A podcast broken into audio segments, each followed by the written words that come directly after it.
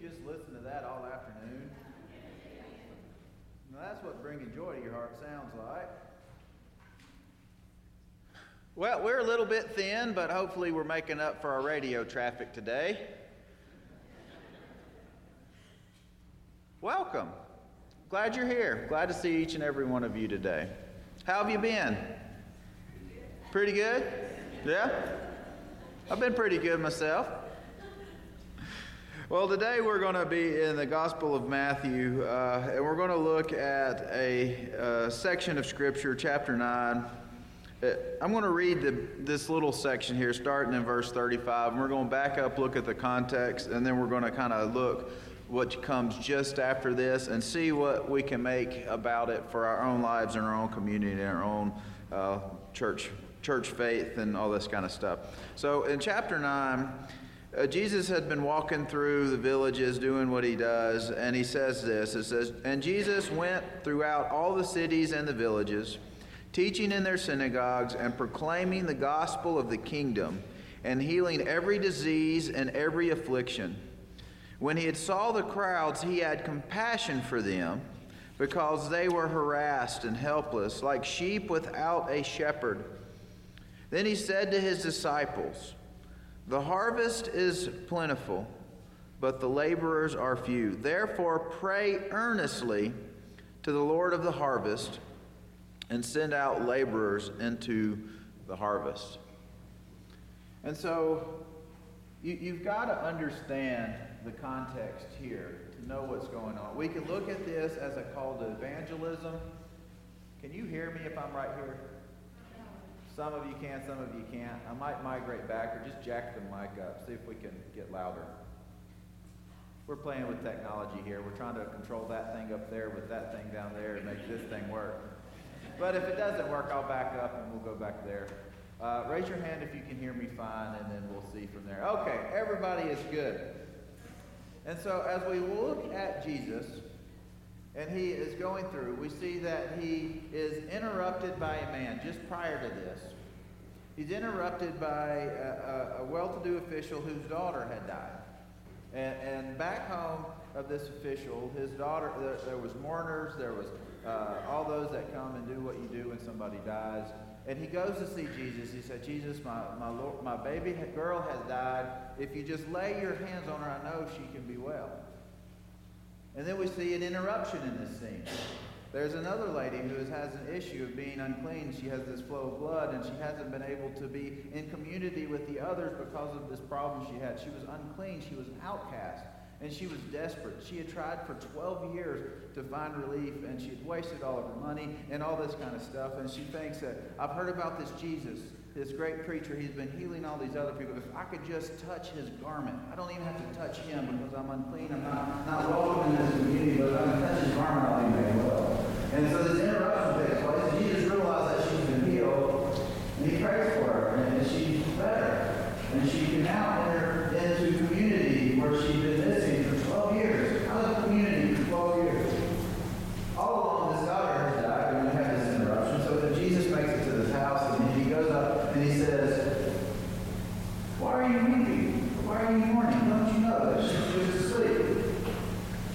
They laugh at her. They think it's ridiculous because they know she has been dead.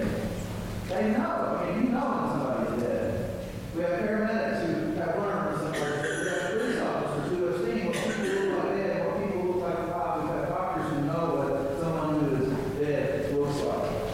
If you come across a dead body before all of the, the funeral things take place and make them pretty, make them look like they're asleep, you know when a dead person is dead. She was dead. Jesus says, arise. Brings her back to life. Brings her back to life. Amazing things. Amazing things are taking place in this gospel. And then after this, he, he heals two blind people who now can see. And we know that, that this gospel at this point, his time had not yet come, and his popularity spread, and he, he doesn't want to be hemmed in so that he can do his work. And he said, don't tell anybody what's taking place before they do.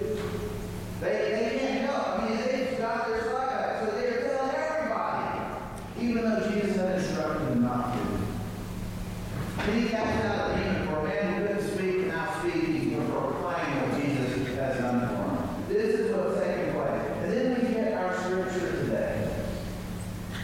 He's sees the vastness of it all. I mean, think about it. If you are gathering a crowd, especially if you have been healing people, who is going to be the primarily attendants to your crowd? Sick people, hurting people, some that just want to see what it looks like for this man to do what he did. But if you have any way or any chance of hope, especially in the day before our modern medicine, you don't have your faith in, in these kind of things, but you have your faith in this person that you've heard that's done these amazing things. Just maybe he can help me too. I have expended resources. There's nothing left that I can do on my own but this man, this Jesus fellow who's been traveling about the word, and this word spread. Maybe he can do something. This was the hurt, the sick, the infirm, the outcast, all of the people that we'd rather push into the closet and keep out of our presence because we like things clean, don't we? We don't like things messy. We don't like things dirty. We don't like things to remind us of the brokenness of our own selves. We don't like to contemplate our own sin. You know,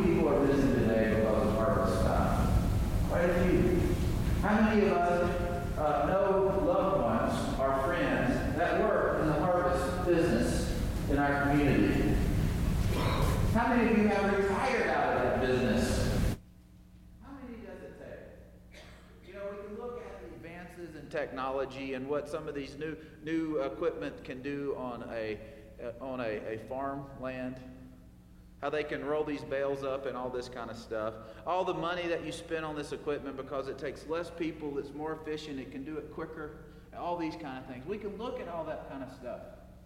But it still takes someone to operate that tractor. Maybe one day we can set up a program and it does it for us. We're getting close, I think, with all the GPS and everything. But we're not there yet. Maybe one day we can have a truck that goes and picks it up out of the field. Doesn't have to have anybody going on. We see the, the test markets now for some of the driverless Uber things. Who's ready to do that? None of us. If you ever owned a computer, you were never ready to do that. what do you do to fix a computer? You unplug it and you restart it and you plug it back in and you hope it's kind of thing. But when you're going 75 miles an hour down the freeway, mm, not so much, is it? But even if we can take technology as it's advancing and we can integrate it in every area, there is going to take people. It's going to take people to do the work. Because all computers do and all technology does is expand what one person can do, but one person is limited. Because it doesn't matter if you've got automated uh, technology that can do all the manual labor for you. Guess what happens to tractors? They break down. Guess what happens to tires? They go flat. Even if you get these fancy polyurethane things that just can float and they never go flat, you still have something else that's going to break. Because unless they can come up with a bearing that never fails, a pulley that never fails, a sensor that never fails, it is going to take people to work. So, with technology, we can do a lot of things. We can expand our footprint, we can reach further than we've ever reached before. I mean, think of social uh, media and the internet and how we've connected our global world. If you were around in World War II, maybe you're just a little bitty thing, but you didn't know what was really going on over there, did you? Hollywood's trying to recreate some of these things that happened back then so that we can be there on the front lines. If there's a riot that breaks out in Hong Kong, you can know about it off the cell phone footage. If there's a riot that takes place in Los Angeles, you'll know about it. If there's wars break out, you know about it quickly, instantaneously. Our idea of time and what's going on in this world is ever connected, but yet we're ever so isolated because of it. The more and more that we can see, the more and more I think we retreat to our own tribes, our own identities. And that is a problem because this world was not created to have siloed people. We were not created to be alone in this world, but we were created to work together. And so, as Jesus saw the crowds and he had compassion for them, he saw that they were being harassed and helpless like sheep without a shepherd. He then said to his, har- his disciples, The harvest is plentiful, but the workers are few. Therefore, pray earnestly. Pray earnestly. That is what we are called to do. Pray earnestly.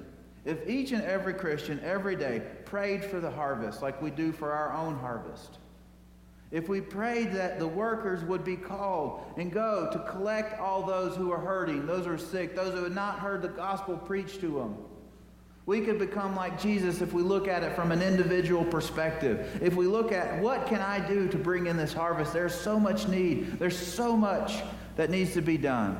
If I lay my head down on my pillow at night, I miss doing something that could be done for the kingdom of God. So, how do we do it? Do we just simply pray? Yes, it's that simple. Pray to the Lord earnestly. Pray to him that there will be workers who are called out to do the work of the harvest, to send out the laborers to get the job done so that it, there will be no spoils, that everything that can be gleaned will be gleaned and that is put in the storehouses, that is put in the storehouse of God. For eternity, everything will be saved that can be saved. But Jesus doesn't just say, pray, does he? What he does always has something else involved in it. So when we back up and we see the, the life of, of Jesus as he is going to raise the dead, He takes the time to see the need that is put in his path because he knows in his heart there is time to do what needs to be done. So he stops when he is interrupted to see what God is prompting him to do. He heals those two men so that they can see because they have asked for mercy. They have begged Jesus for mercy, and he hears their pleas, and he has mercy, and he gives them their sight. He casts out the demon that is tying a man's tongue. But in doing so, he infuriates others, those Pharisees. They go pointing fingers at him that says he can do this because he is a demon himself. It says so in verse 34. But then again, Jesus looks out. What can one man do in the face of such vast emptiness and need and hurt and all of that? What can one person do? Jesus tells us, doesn't he? One person can pray. One person can join with their brothers and sisters and pray. One person who has met Jesus Christ as their Lord and Savior can pray. One person, that is you, that is me, can pray. And if we pray earnestly and we call for workers to go out, the Lord of the harvest will send the workers out. He will send them out into the field. Guess what happens in chapter 10? Do you read ahead? It says, And Jesus called to him twelve disciples and gave them authority over unclean spirits to cast them out and to heal every disease and every affliction. So when Jesus calls for you to pray for workers, Jesus calls the workers to the field. In his lifetime, he called the twelve, who also influenced others. But they had not yet received that Holy Spirit on the day of Pentecost because Jesus was with them he was walking beside them. He was teaching them. He was giving them the way. But they were not ready because they missed one ingredient. And that was the Holy Spirit living in their life. We have a group of ladies in this town that meets regularly to study the Bible, study books, these kind of things. They're going through a book called Jesus Continued. It is writings about the Holy Spirit. It's written by J.D. Greear. He's the current president of the Southern Baptist Convention. But he has a saying over and over again in this book, and I hope you will remember it. He says, It is better to have Jesus inside you than beside you. You're like, How is that possible? How is it better to have Jesus in me than beside me? Did you see what he just did? He raised a girl to life that was dead. He cast out demons, gave someone back their speech. He also saw the needs that we are missing. But think about it. Jesus had limited resources just like every one of us.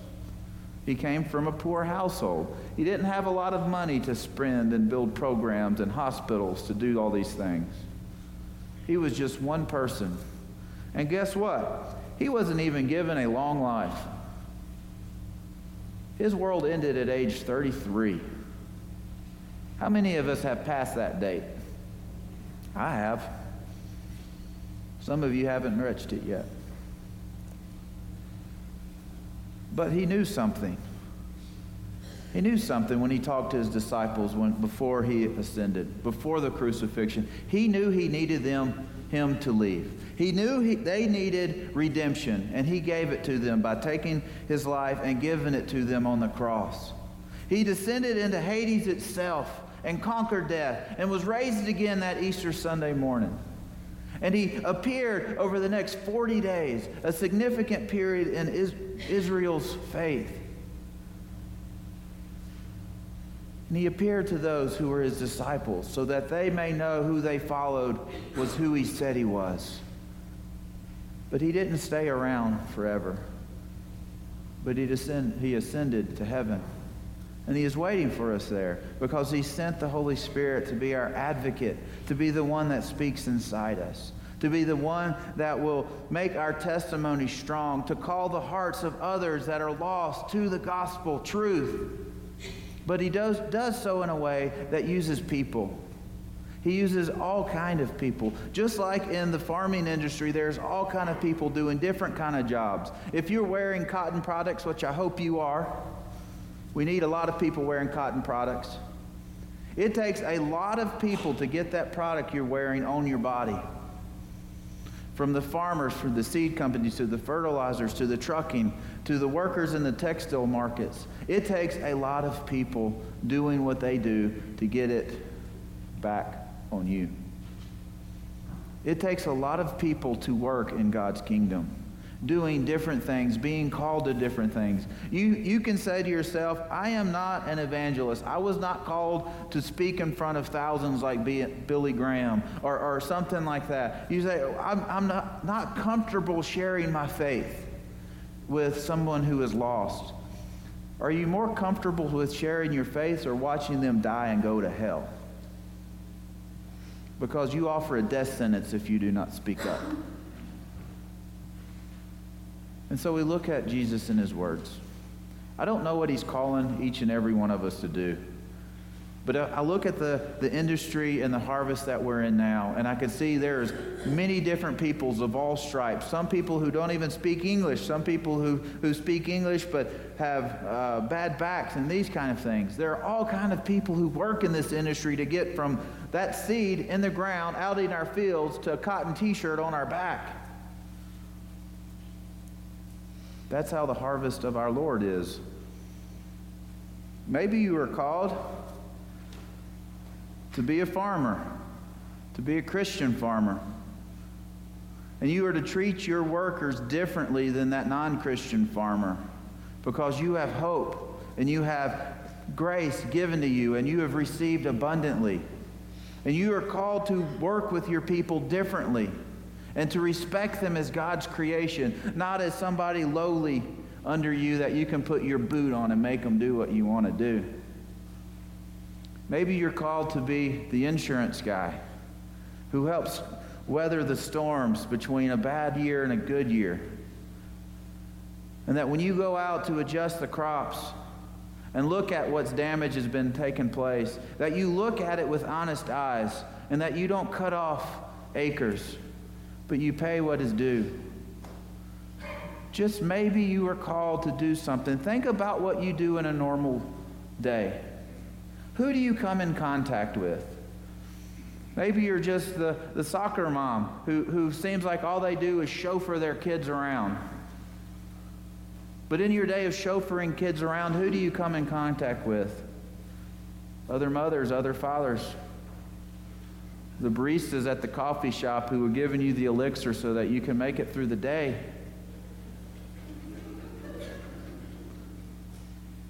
You come in contact with people I don't, and I come in contact with people you don't. It takes all of us working together for that harvest to bring it in. And so when we look at these words and we can see Jesus in his limited lifetime here on earth, he looked out and saw a vast need and he realized he was not going to be able to save them all in his lifetime. And so he says, Pray earnestly to the Lord of the harvest. Pray earnestly for him to send out laborers so that none may be lost, that it all will be gathered in. So today I ask you to pray with me. Tomorrow I ask you to pray with me again. Pray every day that the Lord of the harvest will send out the laborers. But don't be surprised if you turn the page and he is calling you to go. So, who will go? See these little boxes we got outside our door? These little shoe boxes. They're amazing little tools. The youth met last night and they packed 20, 120 of those. Ladusta has been doing this for our church for many years.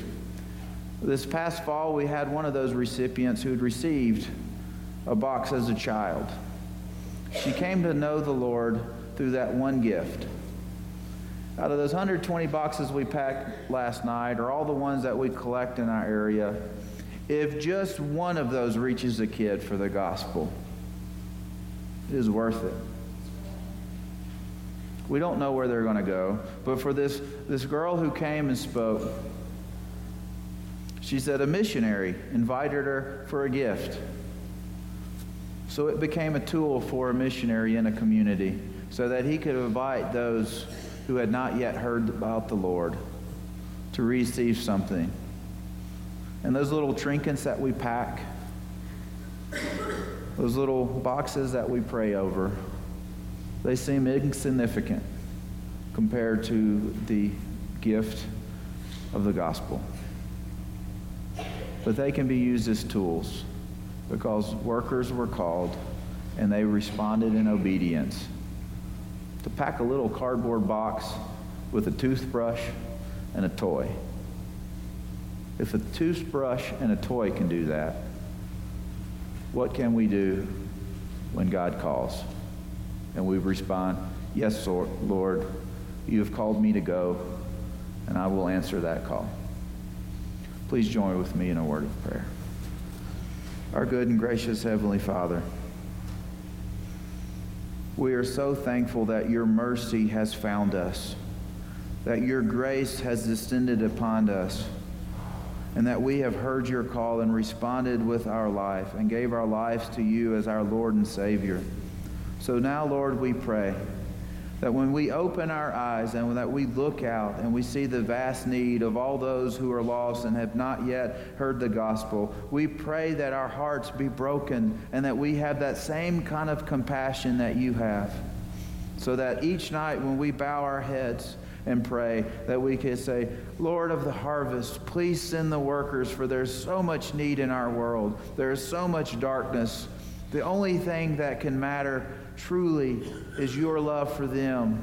So, Lord, we ask that you send off those laborers so that they can share your love with the dark places of this globe, with the hurting and the lost and the sick and infirm. That you can be that piece of mercy and grace that can offer them hope that this world cannot. So we ask that you send out the laborers. We ask that you send them in abundance so that all the needs can be met and the harvest can be gathered. But Lord, we also pray that you quiet our hearts. Give us ears so that we can listen, that as soon as we finish our prayer, if it is us that is being called to go, that we will respond as your obedient children. And that we will take up our cross and follow you to no matter where it leads whether it's into our local schools, into schools on the border towns, into schools in South America, uh, Canada, in the cold, and all these places, or if it's around the globe in Afghanistan, or the Middle East, or China, wherever it is, Lord. We pray that we hear your call and that we will respond with obedience. It is in your name we pray. Amen. And now, as we enter our time of invitation, if you have heard Christ's call in your life and you have never responded to that free gift, that gracious gift that He offers you of the forgiveness of sins, and you would like to do so today, please come forward. If you've been visiting with us for some time, and you're ready to respond and join our congregation as a member, come forward. Or if you're simply in need of prayer, please come forward at this time.